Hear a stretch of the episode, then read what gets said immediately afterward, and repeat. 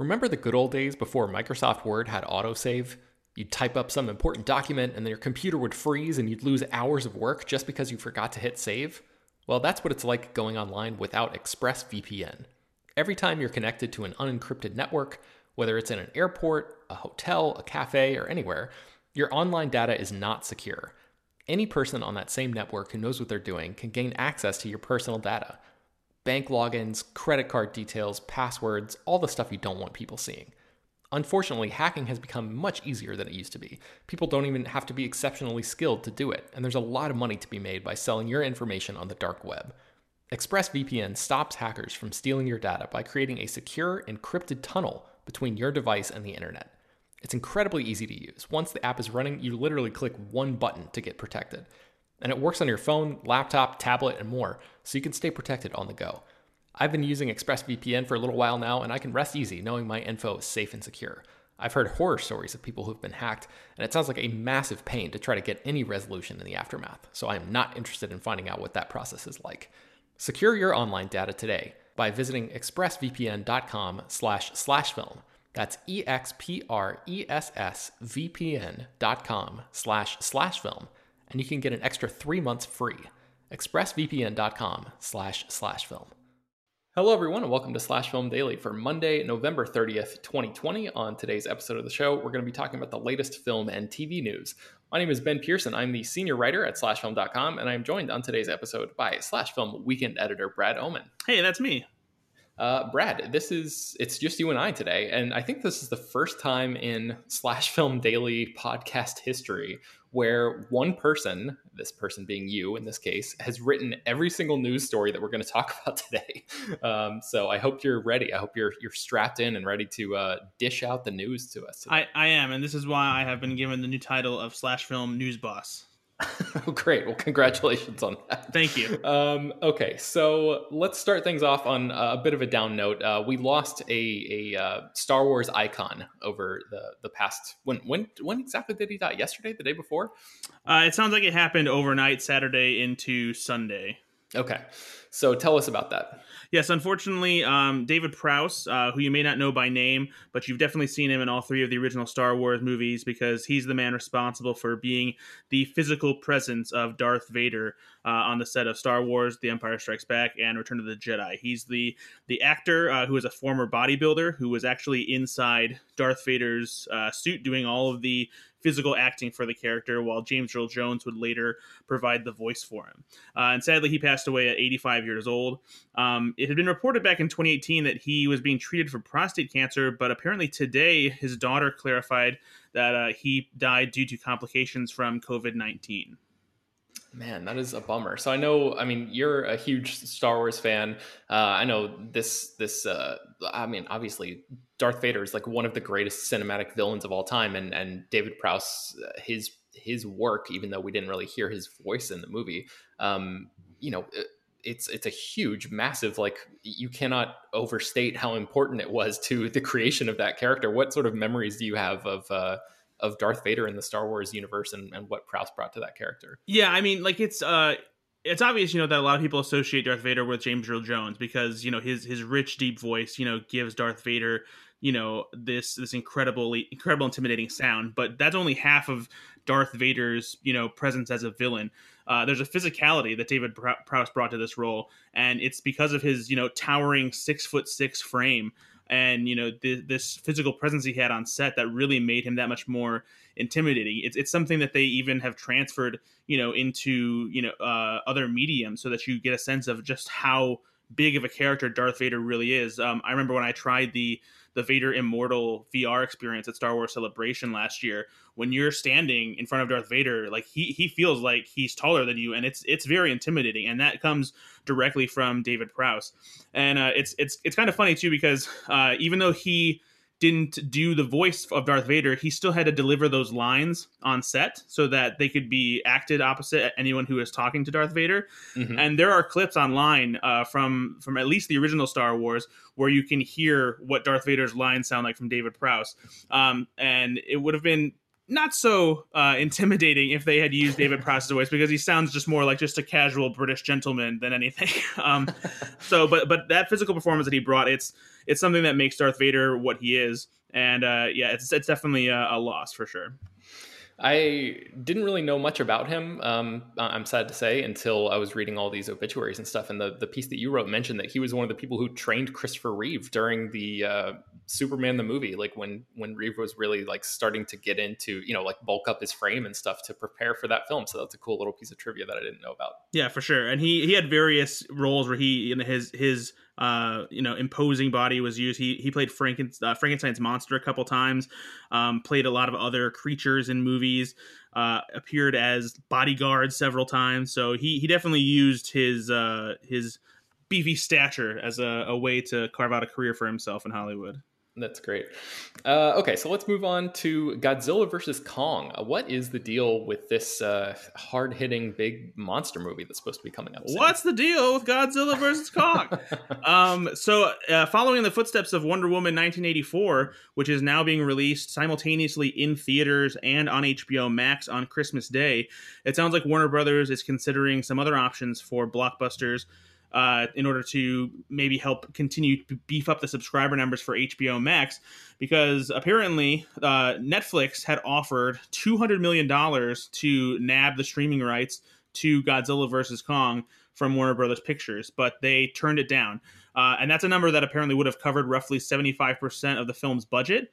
Uh, but apparently, Warner Brothers is working with Warner Media, their parent company, and HBO Max to potentially figure out some kind of deal to bring Godzilla vs. Kong to HBO Max as well. Um, for their part, representatives from Warner Brothers said we're still planning on releasing Godzilla vs. Kong into theaters, but they also didn't say uh, that that precludes the idea of the movie also coming to streaming, just like Wonder Woman 1984. Mm. So there's a chance that um, maybe they'll do that with Godzilla vs Kong, where it'll be in theaters and on HBO Max for a 30 day window, just like Wonder Woman 1984. Um, but the one weird thing about this is that Godzilla vs Kong actually isn't slated to hit theaters until mid May of next year, which is around the time that we. It seems like the vaccine will be out there and that people might be more ready to come back to movie theaters. So it's not clear if they're maybe considering bumping up the release of Godzilla vs. Kong in order to take advantage of the fact that there's so little blockbuster entertainment out there on streaming. Um, and to fill a gap maybe in this in the spring where there mm-hmm. aren't any big movies hitting theaters or uh, coming to streaming services, which might you know draw more people to to pick up HBO Max. Yeah, this is a movie that I think we've been talking about because we haven't. I don't correct me if I'm wrong, Brad. There is not a trailer out for this movie yet, right? No, there hasn't been a trailer, and there have only been like one or two first look images. Okay. Um, uh, so I think, you know, internally, I guess uh, at Slash Film HQ, we've been talking about this movie for probably a, a year now, really, as like maybe even before the coronavirus hit, as a, a potential um, a candidate, I guess, for uh, a streaming release. Like, because I think um, financially, the uh, Godzilla and what would you call it? What, what, what, are they calling this? The legendary monsters or something? The legendary cinematic universe of monsters? That it has some sort of title, whatever the the overarching um, is it, umbrella. Is it, is it the legendary monsterverse or something like that? Maybe? Yeah, I think that's right. The monsterverse, the cinematic monsterverse. Um, the, these movies have been, you know, it, it, seemed like they were performing pretty well financially, and then the most recent movie, which was uh, what uh, Godzilla King of the Monsters, did not do as well. Um, uh, you know, in theaters and at the box office. So I think we were sort of speculating, like, oh man, maybe it makes sense for uh, Warner Media or whoever, Warner Brothers, to release this to a streaming service. And now, I guess with the with the pandemic, it's sort of like I've just been waiting for. It's it's almost seemed like an uh, an inevitability to me that this was going to happen. What do you think is going to happen here? Do you think that um, they are going to sort of try to jump up in between, you know, before that uh, current summer release date to try to fill that gap like you were talking about? It makes the most sense because uh, there like I said there's nothing really happening in theaters or on streaming in spring. I, I honestly wouldn't be surprised if they would aim for like a, a March release maybe or something like that. Mm-hmm. Um, and it, it makes financial sense for for Warner Brothers because they they don't have to take the risk of not making their money back uh, at the box office or on streaming if they're able to get a deal that pays for the entire budget of the movie. Um, and that's a pretty a pretty good idea because uh, as as we said, King of the Monsters made far less than the original Godzilla. It made 386 million worldwide, and a Godzilla from 2014 made 525 million worldwide. So it's a pretty steep drop. Um, and Kong Skull Island uh, did did really well with 566 million, but I feel like there's still a risk here because of how you know I don't want to say disappointing King of the Monsters was, but it definitely didn't wasn't as big of a hit as they hoped it would be. And if they do a streaming deal um, in the United States, they're still able to release that movie in a lot of international markets theatrically, where they're mm. doing much better with the coronavirus, especially China, which is a huge box office market for these kinds of movies.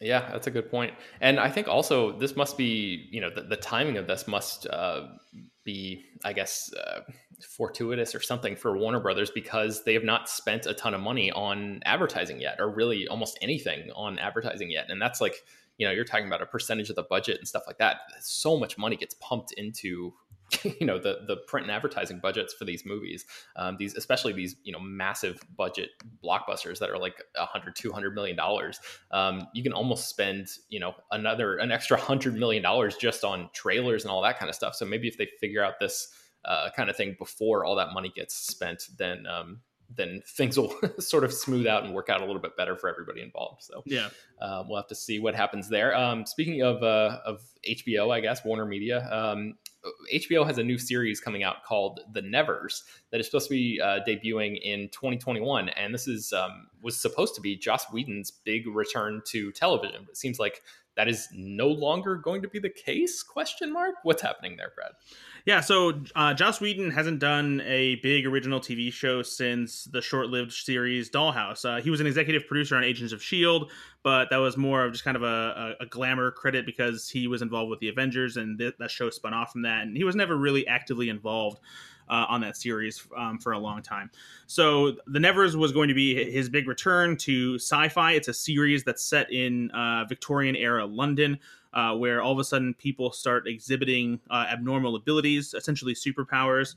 Um, and the story you know, un- unfolds from there in this kind of alternate uh, historical timeline. Um, but the series apparently will not be something that Joss Whedon continues to work on because even before the first season has premiered, which is supposed to be this summer, uh, he announced that he is leaving the series. Um, and he made uh, a full statement about this, basically amounting to that this year has been challenging for him, uh, you know, in a lot of ways. And a big part of this is just because he's apparently exhausted, and the idea of continuing to work on a show in the middle of a pandemic uh, is just something that he doesn't feel like he can handle, and it's he feels worn down, and so he just felt like he needed to take a step back and leave the show. And so HBO made a much shorter statement um, confirming that they had parted ways, but they were still looking forward to the show coming. They're not, you know, canceling it or anything like that. Um, what we don't know for sure is exactly where in the post production timeline this series was. Um, it's it seems like they had shot maybe most of it because Nick Frost recently talked about the show and um, how excited he was about it and how crazy it was. And he had finished all of his stuff for the series. But since he's not the lead, that doesn't necessarily mean they're done with production because they, mm-hmm. they started shooting last year. They picked up a little bit uh, in the beginning of this year. They got shut down by the pandemic, and then they came back back in September to start working again. So it seems like maybe they shot most of it. Uh, not clear if they were able to shoot the full season, and maybe Joss is no longer involved as far as post production is concerned. Um, but he's you know he's stepping away from the series, and that uh, you know could hurt the series.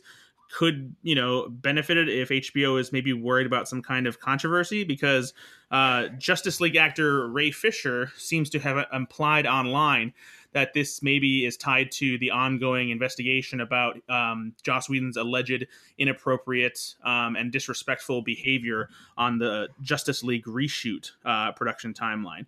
Uh, and so he tweeted about this, saying that, you know, this is a result of that. We don't know for sure what's going on with that or anything, but the timing does seem, you know, a little more than a coincidence. Wow. Okay. So a lot to go through here. Um, I guess first and foremost, can you think of an instance where a creative person created a show and then walked away from that show before it even premiered? Uh, wow. Um, I can't think of anything off the top of my head. It just feels sort of unique in that regard. Um, I, I, wonder if there maybe if maybe if listeners uh, are like screaming at their I feel like if, I feel like if, it, if there's anybody who would have happened with it, probably would have been somebody like Bryan Fuller. Mm. But I don't. But I don't know for sure because I know he's walked away from shows after they've been on for a little bit. But I can't recall if there was ever a show that he walked away from that he had like worked on so much before it was you know done or aired right yeah maybe um amazing stories might be of, of the apple tv plus show i think he was attached to that for a little while before um uh, Kitsis and, and Horowitz uh, came on to take over. So I wonder if like yeah, the the first chunk of that production was you know like Fuller's vision, quote unquote, and then they sort of like picked up the the baton and ran with it.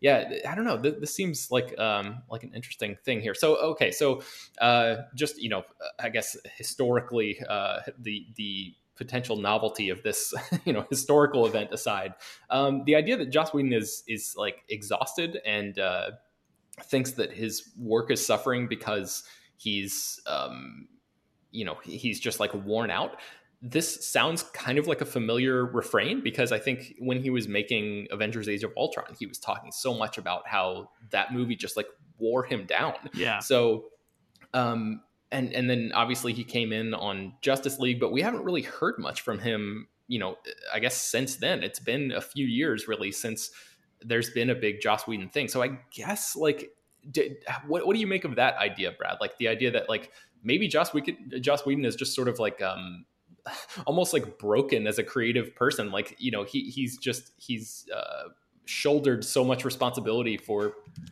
these Avengers movies and and uh, stepping into a fraught scenario with uh, Justice League, and then now creating this show, and then having a pandemic hit in the middle of it. Do you think that there's anything to the idea that like this may be the last thing that we see from Joss Whedon, or do you just think he like needs some serious away time to like take care of himself?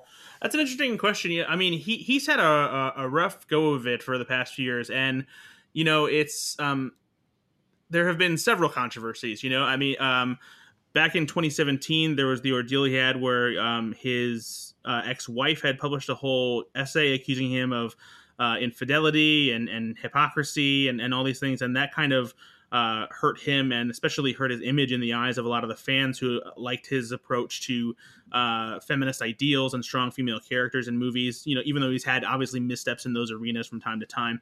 Um, you know, and, and yeah, that, I think like one of the biggest Joss, uh, Joss Whedon fan sites like shut down around that time, if, if, memory serves. But go on. Yeah, and so and then that combined, you know, with this new Justice League controversy, which as I'm sure is an ongoing thing. Um, he he doesn't you know really allude to anything like that in in the statement that that he made. If anything, he um, there's something where he says. Uh, I, I'm I'm genuinely exhausted and I'm stepping back to marshal my energy towards my own life, which is also at the brink of exciting change. So I don't know what that means uh, as far as his personal life is concerned um, or hmm. anything like that. But you know, obviously something is going on in his life, and he feels like he can't dedicate as much time to uh, a series that takes up even more time than he was probably anticipating because of how difficult it is to produce a live action series in the middle of a global pandemic. Um, but uh, it's obviously important enough that he feels like he has to step away from the show because he probably wouldn't be able to continue on with a second season without the quality of that series suffering. Yeah, and just to read um, Ray Fisher's tweet in full, he says, I have no intention of allowing Joss Whedon to use the old Hollywood tactic of exiting, stepping down, or walking away to cover for his terrible behavior. Warner Media's Justice League investigation has been in full swing for over three weeks now. This is undoubtedly a result of it. And like you said, we're, we're not sure if that's true, um, but it's certainly interesting timing. And, and, you know, the whole thing with this Ray Fisher Justice League uh, controversy is like, really fascinating to me because for a, long time there, I was sort of like, what is this dude talking about? Like, is he just, you know, bitter over having his part cut? And then the more I hear from it, the more I actually wonder if this is a where there's smoke, there's fire situation. And it's still, you know, like uh, cloaked in all of this mystery and and probably non-disclosure agreements and these these you know internal corporate investigations that are still taking place. So hopefully we get to the bottom of this at some point, so we can actually just like figure out what the hell is going on here. But um, yeah, this is a, a really a, a notable thing because I, I, think the Nevers was going to be, like you mentioned, this big, you know, sort of return to form for Joss Whedon coming back to this uh, medium that he was so well known for. Um, and it's, and it's HBO too, which allows him to spread his wings even more because otherwise he's been working on network television for so long. Yeah, that's true. Yeah. Um, okay, so yeah, we'll have to uh, sort of keep our ear to the ground and see if we hear anything more about that uh, in the, the coming weeks and months. But um, let's talk about something that uh, really everybody seems to be talking about online right now, which is the Mandalorian, which is uh, the new, obviously the the new season is out, and uh, the, the most recent episode um, confirmed a scoop that we broke at Slash Film that um, uh, Rosario Dawson is in fact playing Ahsoka, uh, Ahsoka, Ahsoka, Ahsoka, yeah, Ahsoka, okay. Ahsoka Tano. Um, Ahsoka Tano, which is a, uh, you know, she's like a, a, key character from the Clone Wars. Now, Brad, I have not watched any of the Clone Wars, and um, I let's talk to me as if I'm somebody who is not even caught up on the Mandalorian and uh, doesn't know anything about uh, Ahsoka and and all of this stuff, why this character is important. Um, what are a couple of the things that we've learned, uh, I guess, since this episode has aired? Um, and I know you guys talked about it on on Friday's episode of the show, um, but something uh, that Dave Filoni was just talking about that that may uh, sort of put things in a new context for uh, viewers and, and Star Wars fans. Well, a long time ago in a galaxy far, far away, um, I don't know how far back you want me to start, but that's where. no, so yeah, um, Ahsoka Tano uh, recently debuted in the live-action Star Wars universe after debuting in the animated side of Star Wars in the Clone Wars, which was a series that was uh, created and executive produced by Dave Filoni. Uh, Ahsoka is his creation, and uh, he directed the episode that she debuted in, which is called, appropriately called "The Jedi." And uh, honestly, you didn't really need to know much about Ahsoka in order to understand her uh, importance or her role in the Mandalorian. It was um, obviously exciting for fans who love that character, but uh, much like the way the character of Bo Katan was introduced into the Mandalorian, with Katee Sackhoff reprising her animated role in live action. Um, you, there's not a lot of context necessary to understand their place in the Mandalorian story as it re- relates to uh, his mission to protect the child and um, keep it safe from the Empire and deliver it back to its own kind. And Ahsoka was basically the next step in figuring out exactly what he needed to do, where he could go with the child, and figure out its next steps uh, as far as you know its place essentially in in the universe.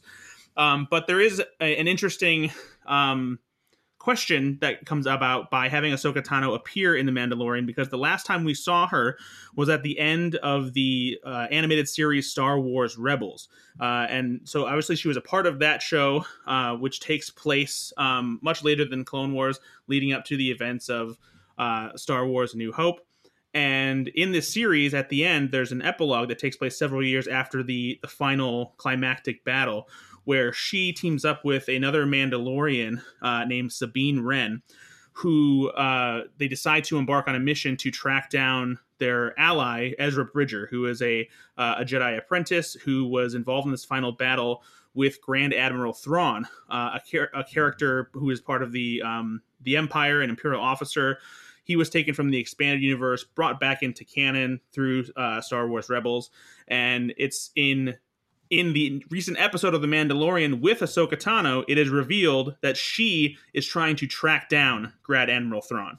And at the end of Star Wars Rebels, Thrawn and Ezra were stuck on board Thrawn's ship as a pod of these um, alien, essentially whale like beings with tentacles that have the ability to travel through hyperspace, grabbed onto the ship and jumped to hyperspace, leaving uh, Sabine and the rest of Ezra's crew on the Ghost with no idea where he went, if they survived, or anything like that. Hmm. But in the most recent episode of The Mandalorian, now that we know Grand Admiral Thrawn is out there somewhere and Ahsoka is looking for him, that means Ezra Bridger is probably out there. And that makes what Dave Filoni said recently about where The Mandalorian may or may not take place even more interesting because it was asked about the epilogue and where Ahsoka Tano is when we meet her in The Mandalorian. And he simply said that it's possible that The Mandalorian takes place before that epilogue at the end of Star Wars Rebels.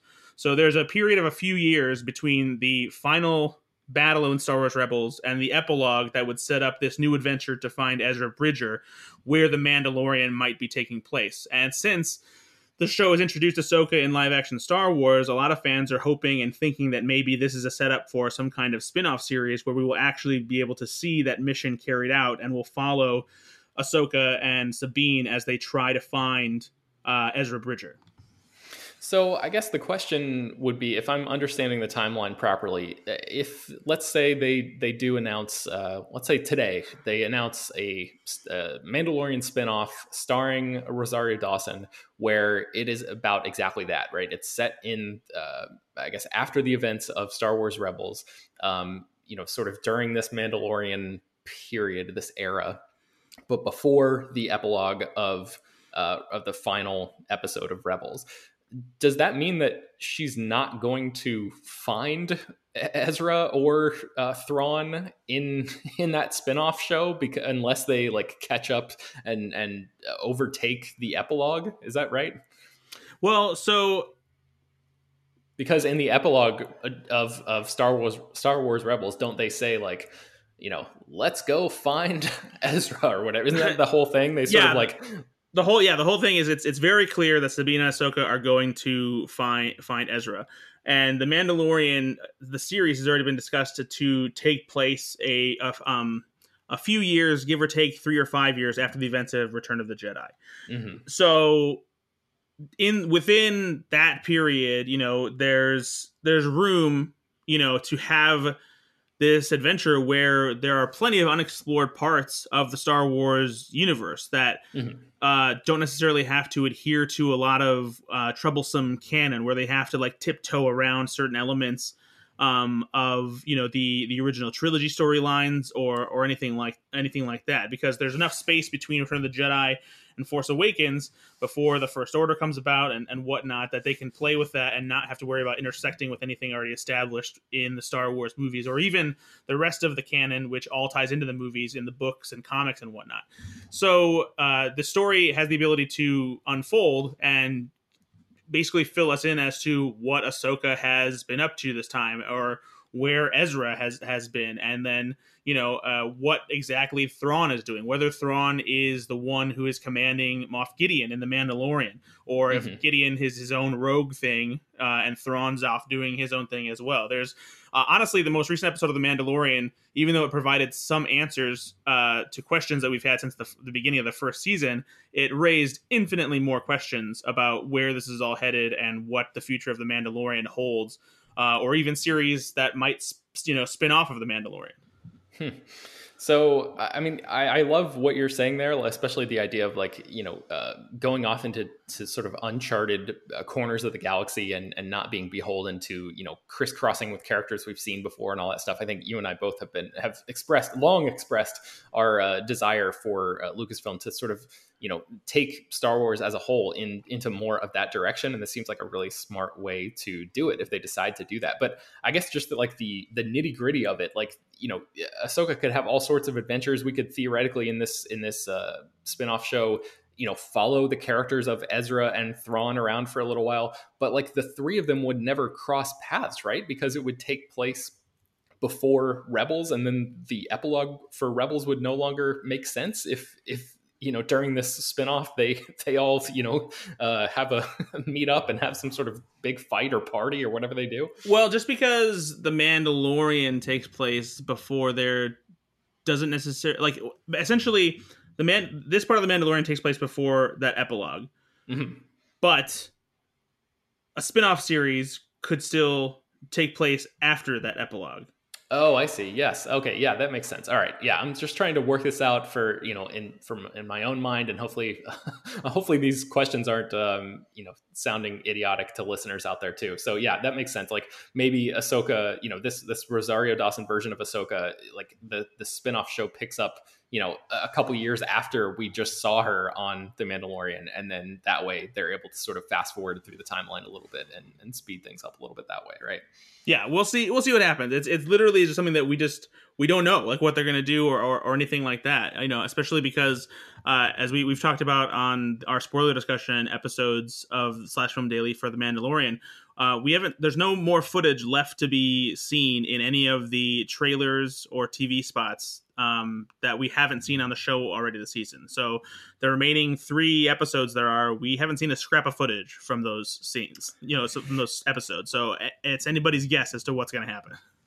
And for our last story today, they're you know talking about things that are going to happen uh, on on the rest of uh, Mandalorian season two. We know of at least one thing that's not going to happen, and that is uh, at least one character is not going to be coming back, right? At least that's the assumption that we can make and take from uh, something that a cast member said, who was a, a new character that joined the uh, the Mandalorian this season. So, uh, as I talked about earlier, Bo Katan is a character from the Clone Wars who was voiced by Katee Sackhoff from Battlestar Galactica, and she made the jump to live action uh, to play that character on The Mandalorian. And she was uh, flanked by two other Mandalorians um, in that in that episode. Uh, one of which was played by uh, Sasha Banks, who is a, a former WWE star and she plays a fellow Mandalorian. She was all suited up, you know, in in armor and everything. Um, and she was interviewed recently about her work on the series, and she mentioned uh, that she would not be uh, appearing any again throughout the second season. That that was the only episode that she shot. So it seems as if uh, we won't be seeing that character. And her character, uh, his name is uh, Koska Reeves. And so we're left to assume that maybe that means we won't see Bo Katan again throughout the second season, or if we do, she won't be accompanied by these two Mandalorians who uh, appeared with her in uh, the episode The Heiress that they debuted in. Or there's one other possibility, um, and it's that maybe if this character does appear again, they didn't need to bring Sasha Banks in to play this role because they kept the character's helmet on and didn't need to see her face, which is entirely mm-hmm. possible. Um, because obviously it's cheaper to have the stunt person come in and do action work with Mandalorian armor on than it is to pay the actress to do it. So, assuming that maybe that character doesn't talk and she didn't have very many lines. Um, in the the episode that she debuted in, that it would be possible for that character to potentially appear later in the season uh, without Sasha Banks have, needing to film anything or knowing that mm-hmm. her character is coming back. Um, you would think that they would probably keep her privy to that since that is her character now, but with, with Star Wars, you you never really know. So yeah. uh, I for now we'll, we'll assume that that's probably the case that we won't be seeing uh, that Mandalorian character appear again this season. But you know, it's we won't count it out either. Is that disappointing to you, Brad? Would you like to see more of them like quickly, or are you okay with them maybe popping back in in season three or something? I mean, I don't mind if we don't see the two other Mandalorian characters who accompanied Bo but uh, if we don't see Bo again before the end of the second season, I feel like that would be somewhat disappointing because they they firmly planted this seed that Bo is in pursuit of the dark saber, which Moff Gideon has, and so. Uh, hoping for some kind of confrontation between them, whether or not she gets it. Um, I, I, mentioned uh, on our spoiler discussion that I asked Katee Sackhoff and tried to get her to talk about whether she actually held the dark saber without necessarily implying that she held it on camera, but just mm-hmm. as a prop. And uh, she said she didn't remember, which seems like tap dancing to me. yeah. So, uh, so yeah, um, we'll we'll see if we end up seeing Bo Katan, and that's the character I was. I think obviously fans want to see again as well, uh, and her her pursuit of the, the dark saber from Moff Gideon. That that will be something that plays out in the future, but it could be a slow burn thing too, where this character popped up just to plant seeds because uh, Giancarlo Esposito, who plays Moff Gideon, has said that there are more answers and things coming that aren't set to be revealed until a third or fourth season. So this this this yeah, could was, easily be a long con too, you know. I was just looking at his quote. Uh, I was going to end with that because he said, uh, "I think this season is going to start to lay the groundwork for the depth and breadth that's going to come in season three and season four, where you're really going to start to get answers." So I hopefully people out there are not. Um, you know, are not pulling a lost or something and like watching the show uh, with the uh, the week to week hope that it's going to um, dole out you know significant answers in a in a meaningful way like immediately. So it sounds like they have a, a grand plot line plotted out here, and um, if you're you're on board, then uh, it sounds like you know it's going to be a long ride. So. Um, hopefully uh, it'll be an entertaining one. So I think that's going to bring us to the end of today's episode. Uh, Brad, do you want to tell people where they can find more of your work online? Oh, sure. Uh, on Twitter at Ethan underscore Anderton. Check me out there. Always writing on slashfilm.com. Um, and I still do have my own podcast called Go Flix Yourself.